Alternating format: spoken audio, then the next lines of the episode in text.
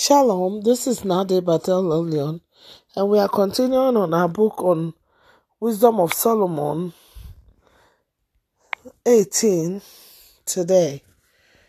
Light for the Israelites, that is 1 to 4, and then 5 to 19, and then 20 to 25.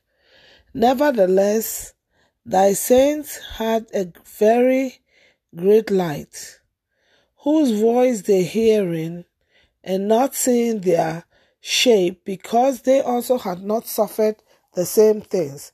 They counted them happy, but for that they did not hurt them now, of whom they had been wronged before. They thanked them and besought them pardon, for they had been enemies. Instead whereof thou gavest them a burning pillar of fire, both to be a guide of the unknown journey and an harmless sun to entertain them honorably, for they were worthy to be deprived of her of light and imprisoned in darkness, who had kept their sons shut up, by whom the uncorrupt, uncorrupt light of the law was to be given unto the world. Okay, now five to 19. Death of the Egyptian firstborn sons. Okay. Now, when they had determined to slay the babes of the saints, one child being cast forth and saved to reprove them, thou tookest away the multitude of their children, and destroyed them altogether in a mighty water.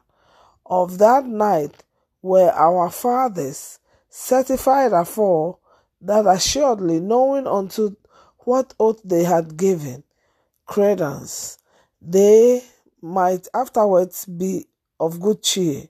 So of thy people was accepted both the salvation of the righteous and instruction and the destruction and destruction of the enemies. For wherewith thou didst punish our adversaries, by same thou didst glorify us whom thou hast called. For the righteous children of God men did sacrifice secretly, and with consent made of a holy war, that the saints should be like partakers of the same good and evil. The fathers now singing out of the song of songs of praise, but to the other side there sounded an ill according to cry of the enemies, and a lamentable noise was carried abroad for children that were bewildered. The master and the servant were punished after one manner, and like as the king, so suffered the common person. So they all together had innumerable dead with one kind of death, neither were the living sufficient to bury them, for in one moment the noblest offspring of them was destroyed. For whereas they would not believe anything by reason of the enchantment upon the destruction of the firstborn, they acknowledged these people to be the sons of God. For while all things were in quiet silence, and that night was in the midst of her swift course, Thine almighty word leaped down from heaven and down to thy royal throne as a fierce man of war into the midst of the hand, the land of destruction, and brought thine unfeigned commandment as a sharp sword, and standing up filled all things with death, and it touched the heaven. It stood upon the earth, then suddenly vision of horrible dreams troubled them sore, and terrors came upon them unlooked for. For one thrown here and another there, half dead, showed the cause of his death. For the dreams that troubled them did for, for sure this, lest they should perish and not know why they were afflicted. Now, 20 to 25. Aaron halted the plague on the Israelites. Yea, The testing of death touched the righteous also, and there was a destruction of the multitude in the wilderness, but the wrath endured no, not long. For then the blameless man made haste and stood forth to defend them, and bringing the shield of his proper ministry, even prayer and the propitiation of incense, set himself against the wrath, and so brought the calamity to an end, declaring that he was thy servant. So he overcame the destroyer, not with strength of body, nor force of arms, but with a word subdued he himself that punished, alleging the oaths and the covenants made with the fathers. For when the dead were now falling down by the heaps, one upon another, standing between them, he stayed the wrath and prepared and parted the way to the living. For in the long garment was the whole world, and in four rows of the stones was the glory of the Father's graven, and thy majesty upon the diadem of his head.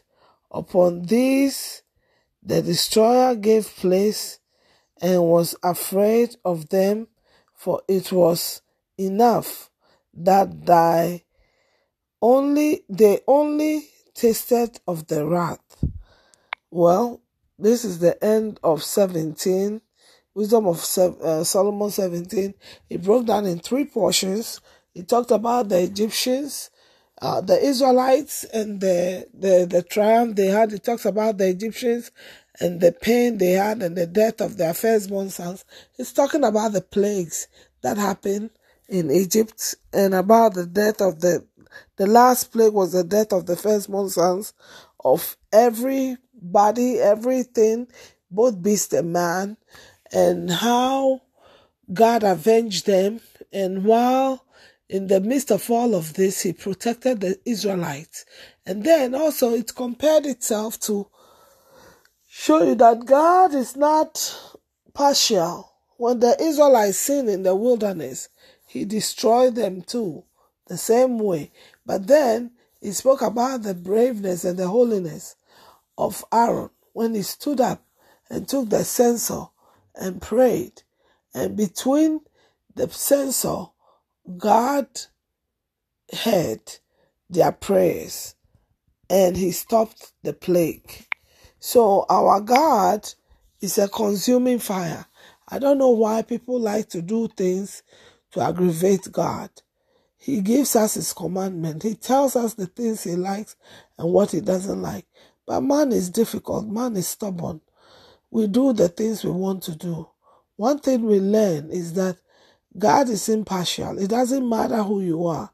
Sin is sin to him. When he tells you not to do something and you harden your heart, the punishment comes and it comes swiftly, you see. Right now, when you are sinning, you think you are getting away with something. But trust me, you are not getting away with anything. You think you are getting away with it now, but later you pay with dear consequences. So all I'm saying is that it's not like this scary cat or whatever that people want to make him like a wicked God who just you have to obey. If you don't obey, this and that happen. He gave the Egyptian plenty of time. He he warned them. He told them what was going to happen. Yet they did not listen. Just like us. He tells us what we want to do, what we have to do, and what we don't have to do, but we choose our own way and we do whatever. So it doesn't matter if you're a righteous seed or not a righteous seed. If you don't obey the covenants and the words of God, He will take His vengeance in the end. Shabbat Shalom. And I pray that you are doing well. This is Nade Bat El Elyon and my email is nadeni1 at gmail.com. My cash app is the dollar sign V as in Vera, N as in Nade, K as in kite, O as in Ottoman, T as in Turkey, E as in Edward, Y as in you. That is dollar sign V N K O T E Y. Shalom.